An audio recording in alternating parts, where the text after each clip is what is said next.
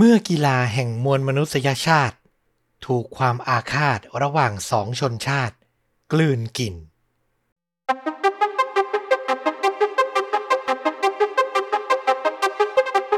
สวัสดีครับ สวัสดีครับ เรื่องจริงยิ่งกว่าหนังพอดแคสต์จากช่องชนดูดะอยู่กับต้อมครับ แล้วก็ฟลุกครับ กับเรื่องจริงสุดเข้มข้นจนถูกนำไปสร้างเป็นภาพยนตร์ วันนี้ถึงคิวของต้อมแล้วที่จะมาถ่ายทอดเรื่องจริงนะครับ ขอพาฟลุกกับคุณผู้ฟังไปในแนวประวัติศาสตร์นิดนึง อืมเป็นเหตุการณ์สำคัญที่ผมเชื่อว่าหลาย ๆ คนน่าจะเคยได้ยินแล้วอาจจะทราบข้อมูลมาอยู่แล้ว แต่เนื่องมาจากผมมีโอกาสได้อ่านหนังสือ ค้นคว้าข้อมูลแล้วมันน่าสนใจมากจริง ๆ ก็เลยอยากจะนำมาขยายความแล้วก็เล่า ให้ฟลุกกับคุณผู้ฟังได้รับฟัง เป็นเหตุการณ์น่าเศร้าที่ผมว่าน่าจะได้ข้อคิดสำคัญหลาย ๆ อย่างมากเหมือนกัน อันนี้เกิดขึ้นที่ประเทศไหนเอ่ย เกิดขึ้นที่เมืองมิวนิกประเทศเยอรมันครับ ในงานกีฬาโอลิมปิกเลย มหากรรมที่ใหญ่ที่สุดในโลก ฟลุกน่าจะพอคุ้นๆแล้วล่ะ น่าจะเป็นคดีที่ค่อนข้างดังเลยแหละใช่ แล้วระดับความรุนแรงผมให้ไว้สักประมาณ 2-3 ไม่ได้มีดีเทลที่มันน่าหวาดกลัวขนาดนั้น แต่องค์รวมของมันมันเกี่ยวข้องกับประวัติศาสตร์หลากหลายประเทศ แล้วก็มีความน่าสนใจ จริง ๆ ดีเลยนะ เพราะว่าจริง ๆ ผมก็ค่อนข้างที่จะรู้เรื่องราวเกี่ยวกับเหตุการณ์นี้แบบผิวเหมือนกัน ถ้ามีรายละเอียดเชิงลึกได้วิเคราะห์ได้พูดคุยกันมากขึ้นน่าสนใจเลยทีเดียว โอเค ถ้าอย่างนั้นก็มาเริ่มต้นกันเลยดีกว่า ผมต้องเกริ่นก่อนเข้าสู่เหตุการณ์ว่า มันเป็นเรื่องราวเกี่ยวกับคู่ขัดแย้งคู่หนึ่งครับสองเชื้อชาติที่น่าจะมีปัญหากันมายาวนานมากที่สุดคู่หนึ่งของโลกก็คือ ชนชาติยิวกับชนชาติปาเลสไตน์อืมเชื่อว่าทุกท่านก็น่าจะพอทราบ เขาก็จะขัดแย้งกันเรื่องดินแดนนะ ออกตัวก่อนว่าผมก็ไม่ได้เก่งเรื่องประวัติศาสตร์สักเท่าไหร่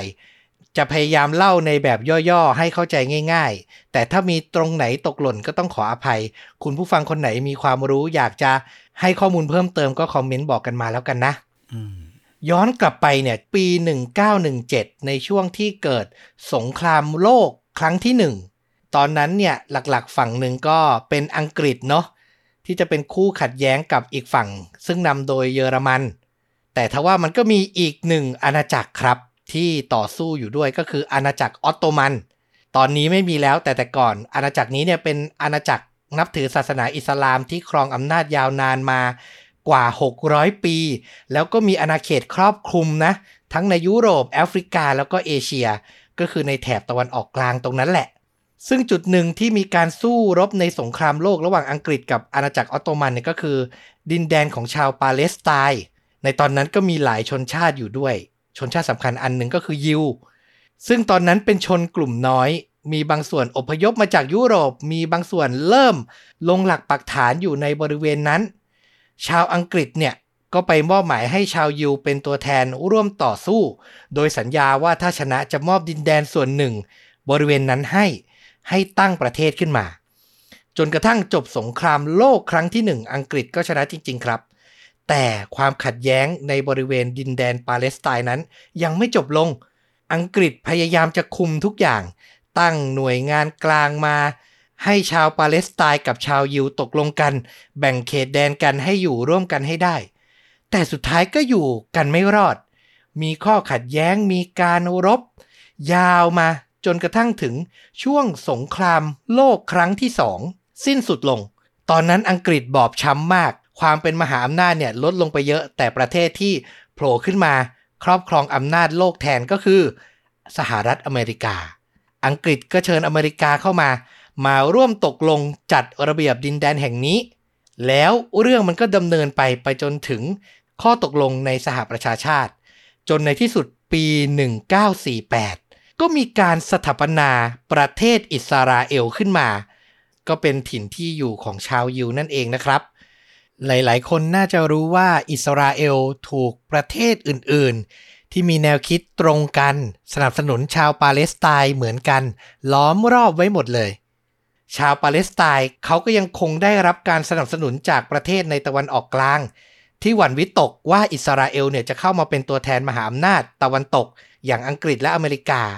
มายึดครองทรัพยากรต่างๆ ฝั่งหนึ่งถือหางปาเลสไตน์ฝั่งหนึ่งถือหางอิสราเอล สุดท้ายการสู้รบมันก็เลยยังดำเนินต่อมาอีกหลายครั้ง ชาวปาเลสไตน์ซึ่งใช้คำในตอนนั้นได้เลยว่าไม่มีแผ่นดินของตัวเองอย่างเป็นทางการแล้ว ก็พากันย้ายไปอยู่ในประเทศแถบนั้นหลายประเทศ บางส่วน ก็อยู่ในเขตที่ชื่อว่าเวสต์แบงค์เนาะซึ่งมีจอร์แดนครอบครอง บางส่วนของชาวปาเลสไตน์ก็ไปอยู่บริเวณฉนวนกาซาซึ่งประเทศอียิปต์ครอบครองอยู่ วนเวียนอยู่ใกล้ๆอิสราเอลอย่างนั้น ก่อตั้งเป็นกลุ่มปลดแอกชาวปาเลสไตน์มากมายนับสิบกลุ่ม แล้วก็เกิดเป็นความขัดแย้ง เกิดการสู้รบ การก่อความไม่สงบ นับครั้งไม่ถ้วน ไม่ใช่แค่บริเวณพรมแดนประเทศอิสราเอลเท่านั้น แต่มันลุกลามไปหลากหลายสถานที่ทั่วโลกเลย แล้วตรงนี้ก็เข้าสู่เหตุการณ์สำคัญที่เกิดขึ้นที่เมืองมิวนิกประเทศเยอรมันตะวันตกครับ ในปี 1972 ย้ำก่อนนะว่าในปีนั้นยังไม่ได้รวมกันเป็นหนึ่ง ยังมีเยอรมันตะวันตก ซึ่งปกครองโดยมหาอำนาจฝั่งประชาธิปไตย แล้วก็เยอรมันตะวันออกซึ่งปกครองโดยรัสเซีย ในปีนั้นเนี่ยเกิดการแข่งขันกีฬาที่ยิ่งใหญ่ที่สุดของมวลมนุษยชาติ ก็คือโอลิมปิกครั้งที่ 20 ครับ เป็นโอลิมปิกฤดูร้อน ย้อนไปก่อน ครั้งหลังสุดที่เยอรมันได้จัดกีฬานี้ ต้องย้อนไปในปี 1936 เลยนะ เป็นโอลิมปิกครั้งที่ 11ตอนนั้นเนี่ยมันเกิดขึ้นก่อนการเริ่มต้นของสงครามโลกครั้งที่สองผู้นำขณะนั้นอย่างฮิตเลอร์ เพิ่งขึ้นครองอำนาจเป็นนายกรัฐมนตรีของเยอรมันได้ประมาณ 3 ปีเท่านั้นเอง ในงานโอลิมปิกครั้งนั้น มันเปรียบเหมือนเป็นงานโชว์ศักยภาพด้านทหารของเยอรมันของนาซีเลยมีการแสดงแสนยานุภาพ เอาทหารตำรวจมาดูแลความสงบ เหมือนเป็นโฆษณาชวนเชื่อ ให้ชาวโลกเห็นถึงความยิ่งใหญ่ของพรรคนาซี แล้วต่อมาไม่กี่ปีก็เกิดสงครามโลกขึ้น คือเหมือนนาซีก็เรืองอำนาจขึ้นมา คือนึกถึงภาพสมัยนี้เนาะถ้าเป็นโอลิมปิกยุคปัจจุบันเนี่ยเราจะโชว์ความยิ่งใหญ่ด้านวัฒนธรรม ผ่านการแสดงต่างๆ ผ่านการนำเสนอ present ต่างๆ แต่ในยุคนั้นนำเสนอการทหาร เออ น่าสนใจมาก ใช่ แล้วหลังจากสิ้นสุดสงครามโลกครั้งที่สองไป กีฬาโอลิมปิกจากที่จัด 4 ปีครั้งอย่างที่เราทราบกัน ในระหว่างช่วงสงครามนั้นมันเว้นไปถึง 11 ปีเต็มๆอะ ก่อนจะได้จัดครั้งที่ 12 ในปี 1948 โดยอังกฤษเป็นเจ้าภาพ ที่ผมอยากขยายข้อมูลในส่วนนี้ ให้คุณผู้ฟังกับฟลุกได้รับทราบก็เพราะว่า เมื่อมาถึงครั้งที่ 20 เนี้ย ที่เยอรมันตะวันตกได้เป็นเจ้าภาพอีกครั้ง เขาก็เลยเปลี่ยนแนวความคิดเลย จากเคยโชว์ศักยภาพด้านทหาร ครั้งนี้เนี่ยเป็นการสร้างความเชื่อมั่นให้ชาวโลกเห็นว่าเยอรมันไม่มีความคิดอยากจะก่อสงครามอีกแล้วนะ อยากลบภาพลักษณ์ไม่ดีในส่วนนี้ออก ก็เลยมีการลดกำลังทหารและตำรวจ ที่ดูแลความปลอดภัยให้นักกีฬาเนี่ยลงเป็นจำนวนมาก แล้วส่วนหนึ่งก็คือเหล่ามหาอำนาจตะวันตก ยังไม่ไว้ใจเยอรมันซะทีเดียว กลัวว่าจะก่อเหตุอีก ก็พากันเหมือน ลดอำนาจในเชิงทหารเชิงตำรวจ เชิงอาวุธของเยอรมันอยู่ก่อนแล้ว พวกเขาก็ยิ่งมีความพร้อมในด้านการรักษาความปลอดภัย ในมหากรรมกีฬาเนี้ยลดน้อยลงไปอีก มันก็ยิ่งส่งผลให้เหตุการณ์เลวร้ายที่จะเกิดขึ้นเนี่ยมันบานปลายไปอย่างที่ไม่มีใครคาดคิด เรื่องราวมันเกิดขึ้นครับ ในเช้ามืดวันที่ 5 กันยายน ปี 1972 เวลาประมาณตีสี่ครึ่ง หน้าอาคารเลขที่ 31 เป็นตึกห้องพักนักกีฬาทีมชาติอิสราเอล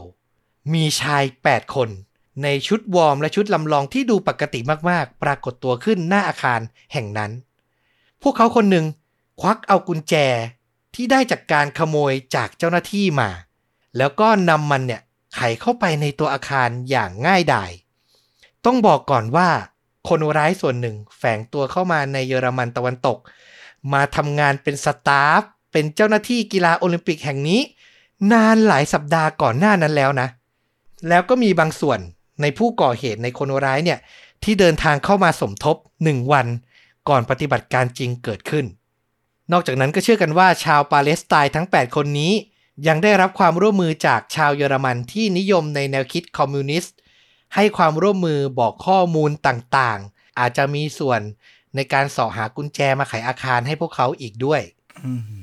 แล้วในวินาทีที่ผู้ก่อความไม่สงบไขกุญแจเปิดประตูเข้าอาคารมาได้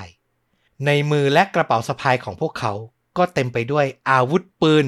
และระเบิด ครบมือ ในเวลานั้นชายคนหนึ่งชื่อว่ายอสเซฟกรุสฟอยตำแหน่งของเขาคือเป็นกรรมการกีฬามวยปล้ำชาวอิสราเอล ซึ่งพักอาศัยอยู่ในอาคารแห่งนั้นเนี่ยก็ได้ยินเสียงแปลกปลอม ในขณะที่นักกีฬาและเจ้าหน้าที่คนอื่นกำลังหลับสนิทกรุสฟอยตัดสินใจ ลุกจากเตียง เปิดประตูห้องแล้วค่อยๆ ย่องลงไปสำรวจบริเวณทางเข้าอาคาร แล้วเขาก็ได้เห็นภาพ เหล่าผู้ก่อการทั้ง 8 พร้อมอาวุธครบมือ เดินเข้ามาเป็นวินาที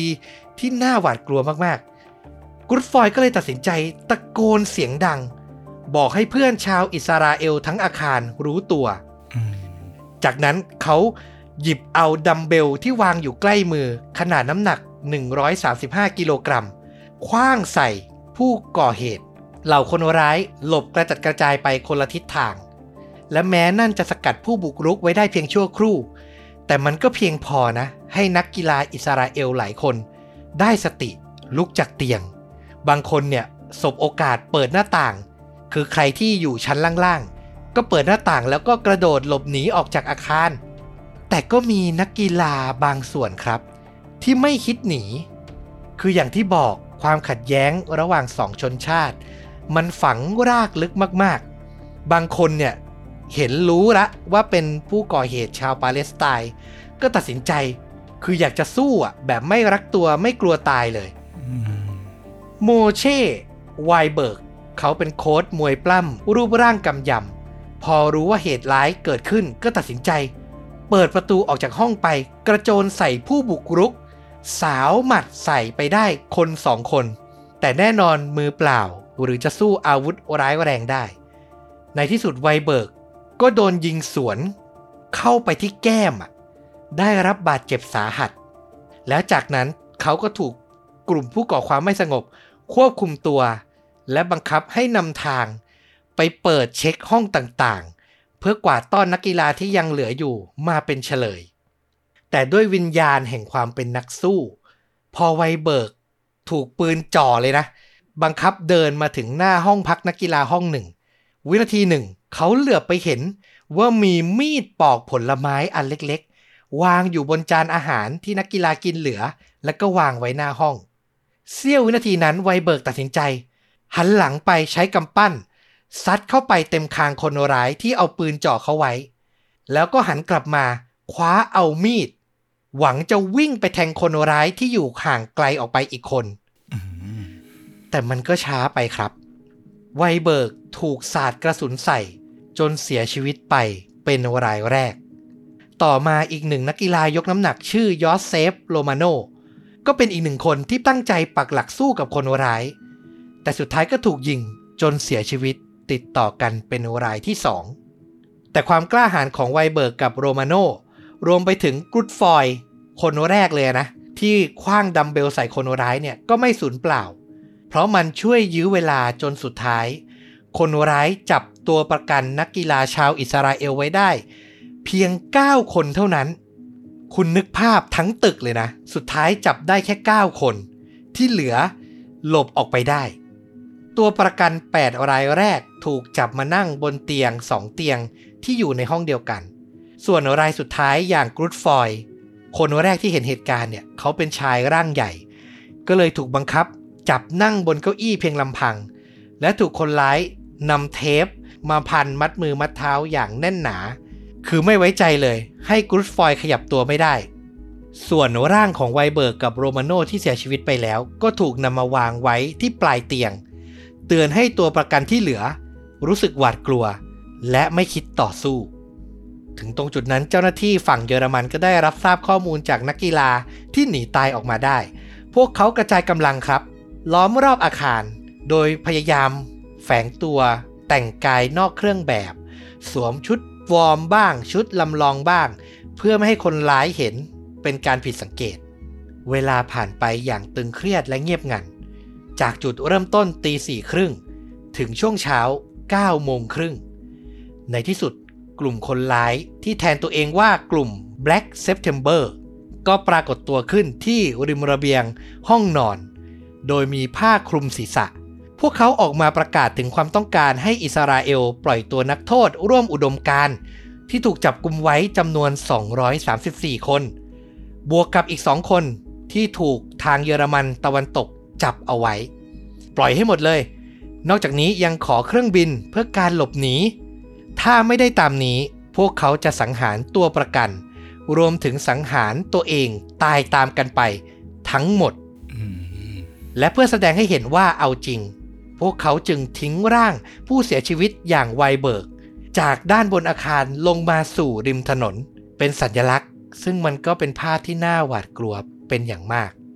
ถึงตรงนี้ครับ นายกรัฐมนตรีหญิงแกร่งของอิสราเอลที่มีชื่อว่าโกลดาเมียร์ รู้เรื่องทั้งหมดแล้ว เธอก็ตัดสินใจต่อสายหาวิลลี่บรานท์ นายกรัฐมนตรีเยอรมันตะวันตกขณะนั้นทันที อิสราเอลยืนกรานเลย ไม่มีนโยบายเจรจากับผู้ก่อการร้าย แล้วที่สำคัญอย่างที่ผมปูพื้นไป อิสราเอลไม่มั่นใจในกำลังเจ้าหน้าที่ของเยอรมันตะวันตกด้วย ยื่นข้อเสนอเลยครับขอส่งเจ้าหน้าที่ของตัวเอง ซึ่งเชี่ยวชาญด้านการชิงตัวประกัน ด้านการรบมากกว่า ไปควบคุมเหตุการณ์นี้ได้ไหม แต่แน่นอนแหละมันเป็นเขตประเทศเขตความรับผิดชอบของเยอรมัน ไม่มีใครยอมหรอก เยอรมันก็ให้คำมั่นไปว่าเดี๋ยวพวกเขาจะจัดการสถานการณ์ทั้งหมดเอง นายกเยอรมันก็แต่งตั้งรัฐมนตรีว่าการกระทรวงมหาดไทย รัฐมนตรีประจำรัฐบาวาเรีย ซึ่งเมืองมิวนิกเนี่ยสังกัดอยู่ในนั้น รวมไปถึงผู้บัญชาการตำรวจเมืองมิวนิกครับ3คนเป็นตัวแทนในการเจรจากับคนร้าย ต้องบอกว่าระหว่างนั้น เช้าวันนั้นการแข่งขันโอลิมปิกดำเนินต่อไปนะ ยังดำเนินอยู่อีกเหรอ ใช่ดำเนินไปตามปกติจนถึงเวลา 16นาฬิกา30 นาที 12 ชั่วโมงหลังเกิดเหตุร้าย รู้แล้วว่าสถานการณ์ยังคงตึงเครียดและไม่มีทีท่าว่าจะจบลง คณะกรรมการโอลิมปิกนานาชาติเลยตัดสินใจ ระงับการแข่งขันทั้งหมดไว้ก่อน ตอนนั้นผู้บัญชาการตำรวจเมืองมิวนิกเริ่มวางแผนการชิงตัวประกัน มีการนำกำลังเจ้าหน้าที่ วางไว้รอบอาคารรวมไปถึงบนดาดฟ้า แต่ทว่าคนร้ายก็ดูเหมือนจะรู้ตัวครับ เห็นการเคลื่อนไหว ก็เลยตัดสินใจนำตัวประกันที่ยังมีชีวิตอยู่ มาโชว์ตัวบริเวณชั้นสองของอาคาร ให้ส่งเสียงบอกว่าพวกเขายังคงสบายดี แล้วเหมือนเป็นสัญลักษณ์ชี้ให้เห็นว่า ถ้าตำรวจบุกเข้ามาจะเกิดเหตุน่าเศร้าขึ้นนะ อย่าบุกเข้ามาเด็ดขาด คือคนร้ายก็เดินเกมทัน รู้ว่าสื่อมวลชนอยากได้ภาพ ว่าตัวประกันยังคงอยู่ ก็นำมาโชว์ที่ระเบียงเลยอืมตรงนั้นสำนักข่าวที่ทำข่าวมาจากทั่วโลกอะ่ะ จากทำข่าวโอลิมปิกก็กลายเป็นทำข่าวชิงตัวประกันครั้งใหญ่แทน สุดท้าย รัฐมนตรีกระทรวงมหาดไทยของเยอรมันตะวันตกก็เลยตัดสินใจ จะเดินทางเข้าไป เจรจากับคนร้ายด้วยตัวเอง พร้อมผู้ติดตามอีกหนึ่งคน เข้าไปในห้องนอนเลยนะ ที่จับกลุ่มตัวประกันเอาไว้ ต้องบอกว่าเวลามันก็ผ่านไปนานและเลยครึ่งวันไปแล้ว ตัวประกันก็อ่อนระหยโรยแรง โดยเฉพาะกรุดฟอยที่เห็นเหตุการณ์คนแรกเขาอะมีบาดแผล ถูกยิง แล้วเลือดก็ยังคงไหลอยู่ คือดูแล้วถ้าปล่อยให้นานกว่านี้ อาจจะไม่มีชีวิตรอด ทางฝั่งผู้ก่อเหตุชาวปาเลสไตน์กลุ่ม Black September เนี่ย ก็มีท่าทีอ่อนลง เริ่มเจรจายอมตกลง ที่จะหนีออกนอกประเทศ ด้วยเครื่องบินที่ทางเยอรมันตะวันตกรับปากจะเตรียมเอาไว้ให้ ตกลงกันได้ เวลาผ่านไปถึง 22 นาฬิกา คืนวันที่ 6 กันยานั้น ก็เป็นเวลาที่พวกคนร้ายจะต้องลำเลียงตัวประกัน จากห้องนอนเนี่ยลงไปที่ชั้นล่างของอาคาร ไปขึ้นรถบัสที่ทางเจ้าหน้าที่เยอรมันจัดเตรียมเอาไว้ เดินทางต่อไปสั้นๆ ไปยังกลางหมู่บ้านนักกีฬาที่มีเฮลิคอปเตอร์จอดอยู่ เฮลิคอปเตอร์นี้แหละจะเป็นตัวกลางพาไปส่งที่สนามบิน เพื่อบินหนีออกนอกประเทศอีกทีหนึ่ง อืม ซึ่งในจุดนี้เนี่ยมันเปิดโอกาสให้ทางเยอรมันสามารถจัดการโคนร้ายได้ ผมย้อนกลับไปอีกที วินาทีที่รัฐมนตรีมหาไทย กับผู้ติดตามเข้าไปเจรจา ไม่ได้คุยอย่างเดียวครับ แต่เขาต้องการไปดูลาดเหลาว่า คนร้ายเนี่ยมีทั้งหมดกี่คน ถ้าจะวางแผนช่วยตัวประกัน วางแผนวิสามันจะทำได้อย่างไรบ้าง แต่เนี่ยมันคือข้อผิดพลาดครั้งใหญ่ คือพวกเขาเห็นว่าคนร้ายมีแค่ห้าคนจากที่ผมเล่าไปตอนต้นว่ามีจริงๆ8แต่อยู่ในห้องนั้นอะ5ก็เลยสื่อสารข้อมูลไปผิดทำให้แผนการทั้งหมดมันผิดพลาด เรื่องของเรื่องคือเจ้าหน้าที่มีพลซุ่มยิงมีสไนเปอร์ วางไว้ซุ่มรอ บริเวณใกล้รถขนตัวประกันเนี่ย เตรียมเอาไว้ 5 คน คือเข้าใจว่าคนร้ายมี 5 เล็งหนึ่งต่อหนึ่งปลิดชีวิตเลยถ้าวินาทีที่เหมาะสมมาถึงอืมแต่พอถึงวินาทีที่คนร้ายเดินพาตัวประกันลงมาจริง ๆ กลับนับคนร้ายได้ 8 โอ้โห ต่อให้เก่งระดับเทพเลยนะ ปลิดชีวิตได้ในเวลาไล่เลี่ยกัน ก็จัดการคนร้ายได้เพียง 5 เท่านั้น คือมันเป็นไปไม่ได้ คุณนึกภาพ4 5ทุ่ม มืดก็มืด เล็งจะปลิดชีพจริง ๆ ก็ทำได้ยาก แล้วอย่างที่ผมบอกไปเยอรมันตะวันตกตอนนั้น ถูกจำกัดกำลังเจ้าหน้าที่ มามีข้อมูลเพิ่มเติมในภายหลัง บางคนไม่ได้เป็น sniper มืออาชีพนะ แค่เป็นตำรวจที่รู้กันว่ายิงปืนแม่น ก็เอามาปฏิบัติการแล้วอืมรวมถึงวิทยุสื่อสาร ก็มีไม่พอยังขาดแคลน คือมีที่ผู้บังคับบัญชาการหลักคนหนึ่งแล้วก็มีที่หัวหน้าหน่วย sniper คนหนึ่ง เท่านั้น เพราะฉะนั้นก็ไม่สามารถสื่อสารกับพลซุ่มยิงทั้งหมดได้อย่างชัดเจนเท่าไหร่ สุดท้ายเหล่า sniper เหล่าพลซุ่มยิง เห็นเหตุการณ์แล้วว่ามันชุนลมุนแน่ๆ ก็เลยตัดสินใจ ไม่ลงมือครับ ผู้ก่อเหตุก็เลยพาตัวตัวประกันขึ้นรถบัส เดินทางไปขึ้นเฮลิคอปเตอร์ได้ อย่างไม่มีอะไรเกิดขึ้น แต่นั่นแหละ เยอรมันตะวันตกคงไม่มีเพียงแผนเดียว พวกเขาเตรียมแผนสองเอาไว้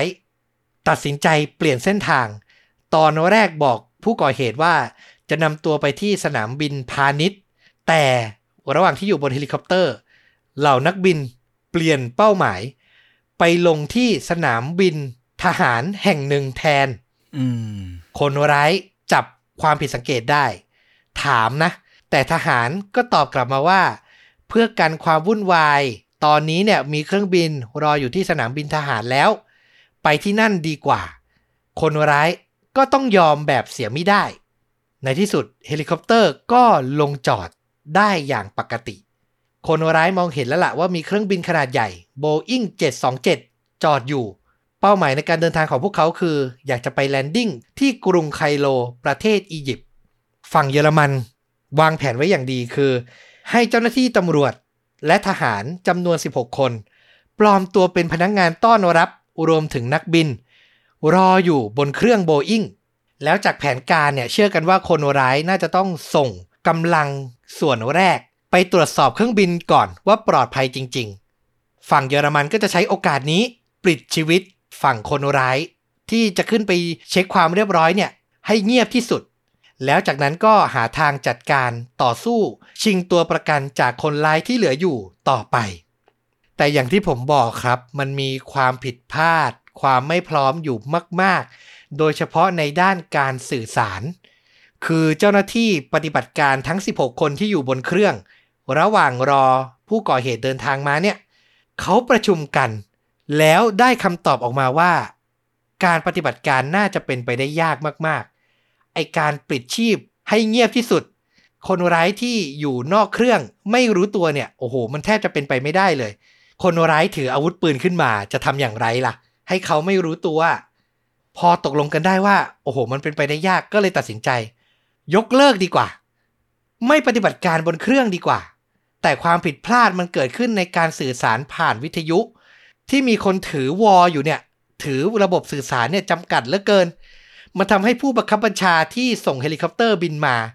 ไม่ได้รู้กับเจ้าหน้าที่ภาคพื้นดินทั้ง 16 คนนี้ด้วย คือคิดว่าปฏิบัติการน่ะยังคงดำเนินไปโอ้โหหนักแล้วนะ สุดท้ายทุกอย่างมันก็เลยดำเนินการต่อ พอเฮลิคอปเตอร์ลงมาถึง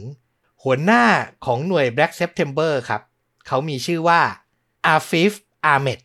บวกกับผู้ติดตามอีกหนึ่งคน ก็เดินมาเช็คดูสภาพเครื่องบินว่าพร้อมใช่ไหม ที่จะให้พวกเขาเนี่ยหนีไป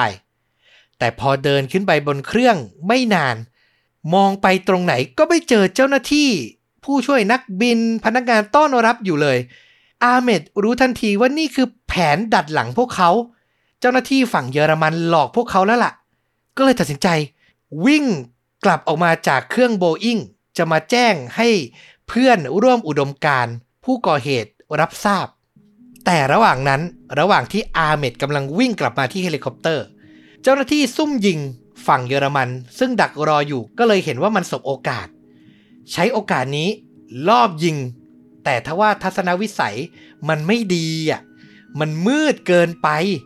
แล้วเจ้าหน้าที่เยอรมันไม่มี night vision ไม่มีกล้องส่องในความมืดด้วย โอ้โห ขาดแคลนไปหมดทุกอย่างเลย พวกเขาก็เลยยิงพลาด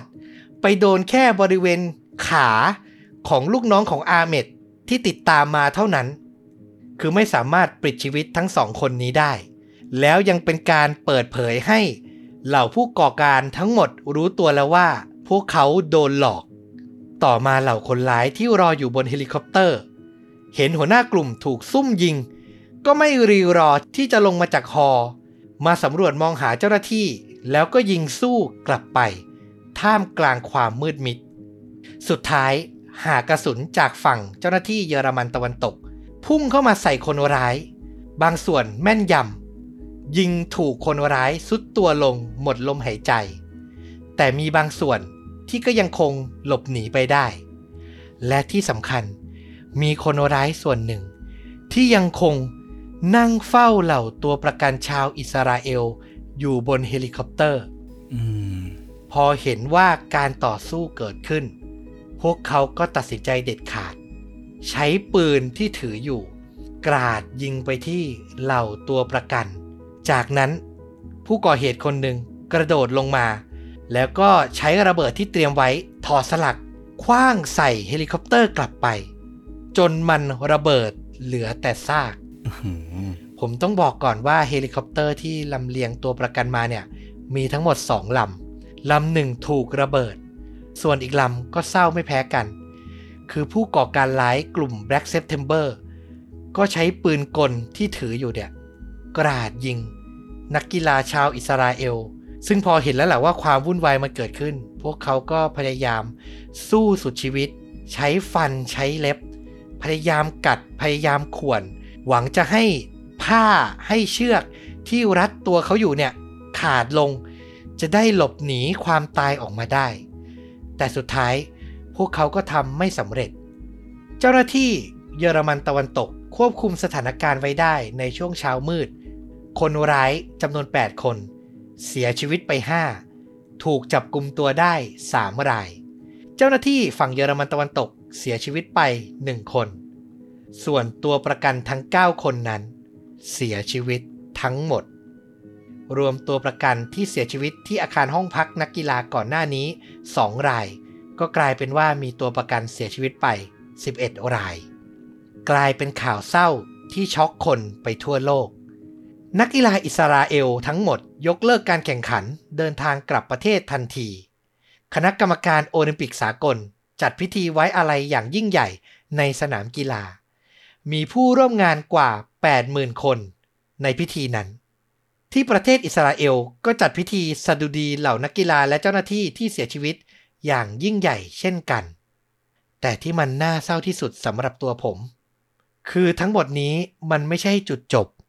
แต่เป็นเพียงเศษเสี้ยวของเหตุการณ์การต่อสู้ที่ยังคงดำเนินอยู่ แล้วก็นำมาซึ่งผู้สูญเสียจากทั้งฝั่ง ชาวอิสราเอล และชาวปาเลสไตน์ต่อไป ต่อมาในเดือนตุลาคมปี 1972 กลุ่ม Black September ยังคงก่อเหตุต่อ ด้วยการจี้ตัวประกันสายการบินลูฟพันซาของเยอรมัน เพื่อเรียกร้องให้ปล่อยตัวคนร้ายทั้ง 3 คน ที่ก่อเหตุและถูกคุมขังอยู่ในมิวนิกเนี่ย ให้จงได้ แล้วทางเยอรมันตะวันตก ก็ตอบตกลง สร้างความไม่พอใจให้กับฝั่งรัฐบาลอิสราเอลเป็นอย่างมาก แล้วต่อมา นายกหญิงอย่างโกลดาเมตัดสินใจสร้างปฏิบัติการลับ ซึ่งถ้าไปถามเจ้าหน้าที่ที่มีอำนาจในอิสราเอลส่วนใหญ่จะปฏิเสธ ว่าเคยมีปฏิบัติการนี้ แต่มีบางคนก็ยอมรับว่ามี มันเป็นปฏิบัติการเอาคืนครับ ปฏิบัติการแก้แค้น กลุ่ม PLO ผู้ก่อเหตุชาวปาเลสไตน์ซึ่งอิสราเอลเชื่อว่าอยู่เบื้องหลังเหตุการณ์ทั้งหมด ปฏิบัติการนี้มีชื่อว่า Wrath of God ความโกรธเกรี้ยวของพระเจ้า อืม ก็คือมีการนำเจ้าหน้าที่ผู้เชี่ยวชาญ แฝงตัวไปลอบสังหารเหล่าผู้นำ PLO ให้ได้มากที่สุด แล้วปฏิบัติการ Let of God นี้ ก็มีการตีแผ่ออกมา เป็นทั้งหนังสือ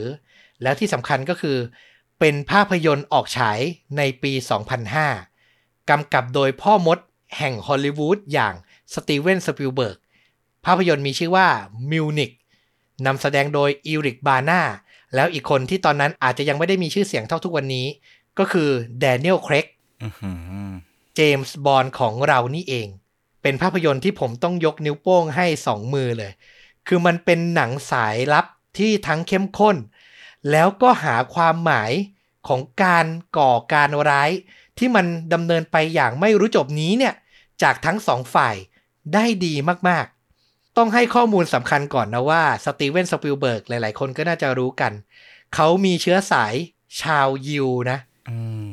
แล้วภาพยนตร์เขามันก็สร้างจากความคิดเห็นจากความรู้สึกของฝั่งอิสราเอล เพราะฉะนั้นแน่นอนเราก็ต้องวางใจเป็นกลาง แล้วก็ต้องดูมันอย่างรู้ชัด ว่าคนที่สร้างเนี่ย เขาเป็นใคร มีแนวคิดที่น่าจะโน้มเอ็นไปทางไหน ถ้าสังเกตฟังมาตั้งแต่เริ่มต้น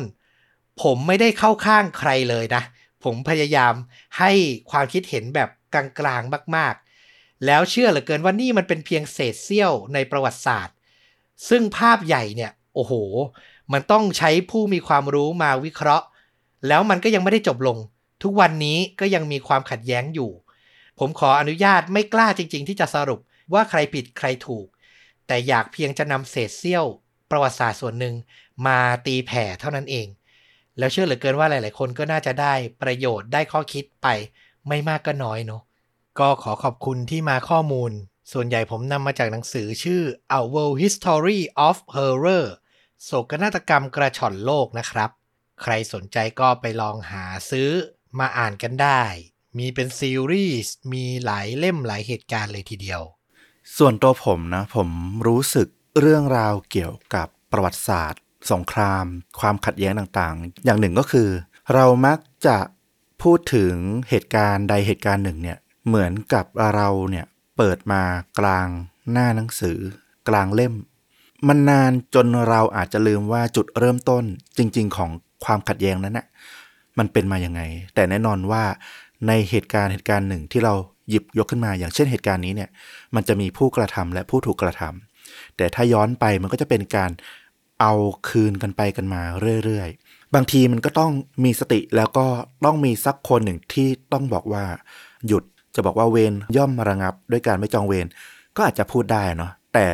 อย่างหนึ่งที่เราฟังแล้วรู้สึกว่าเออ ปฏิบัติการการเอาคืนที่ชื่อว่า Rat of God เนี่ย มันทำให้เรารู้สึกไปถึงหนังอีกเรื่องหนึ่ง ที่บังเอิญมันก็ไม่ได้เกี่ยวข้องนะนั่นคือหนังอินเดียเรื่อง PK ที่ว่าด้วยเรื่องของมนุษย์ต่างดาวที่หาทางกลับโลกอะเนาะ แล้วต้องมาพัวพันเกี่ยวกับเรื่องของความเชื่อทางศาสนาในอินเดีย มันมีช่วงฉากหนึ่งที่เป็นฉากสำคัญ ซึ่งหลาย ๆ คนน่าจะเคยดูเรื่องนี้ละ ที่เขาดีเฟนในการดีเบตกับผู้นำทางศาสนาของในเรื่องนะเนาะตัวเอกเป็นเอเลี่ยนเนี่ยก็บอกว่าท่านเป็นใครถึงได้คิดว่า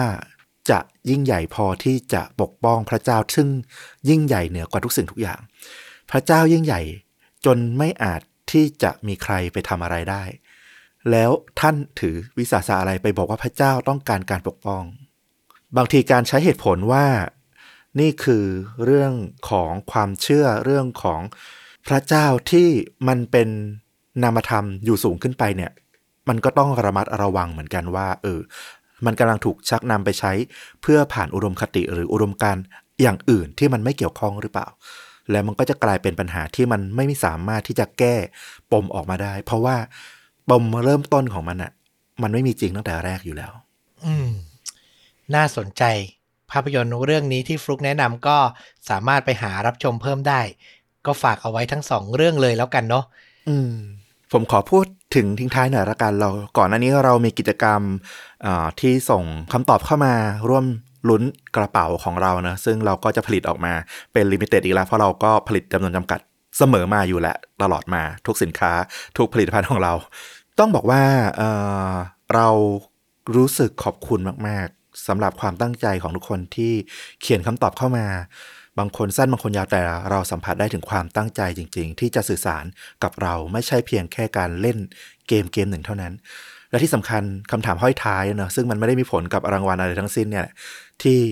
ถามว่าจะฝากอะไรถึงเราเนี่ย จะไปปรับปรุงหรือว่าจะให้คำแนะนำใด ๆ เนี่ย โอ้โห มันเต็มไปด้วย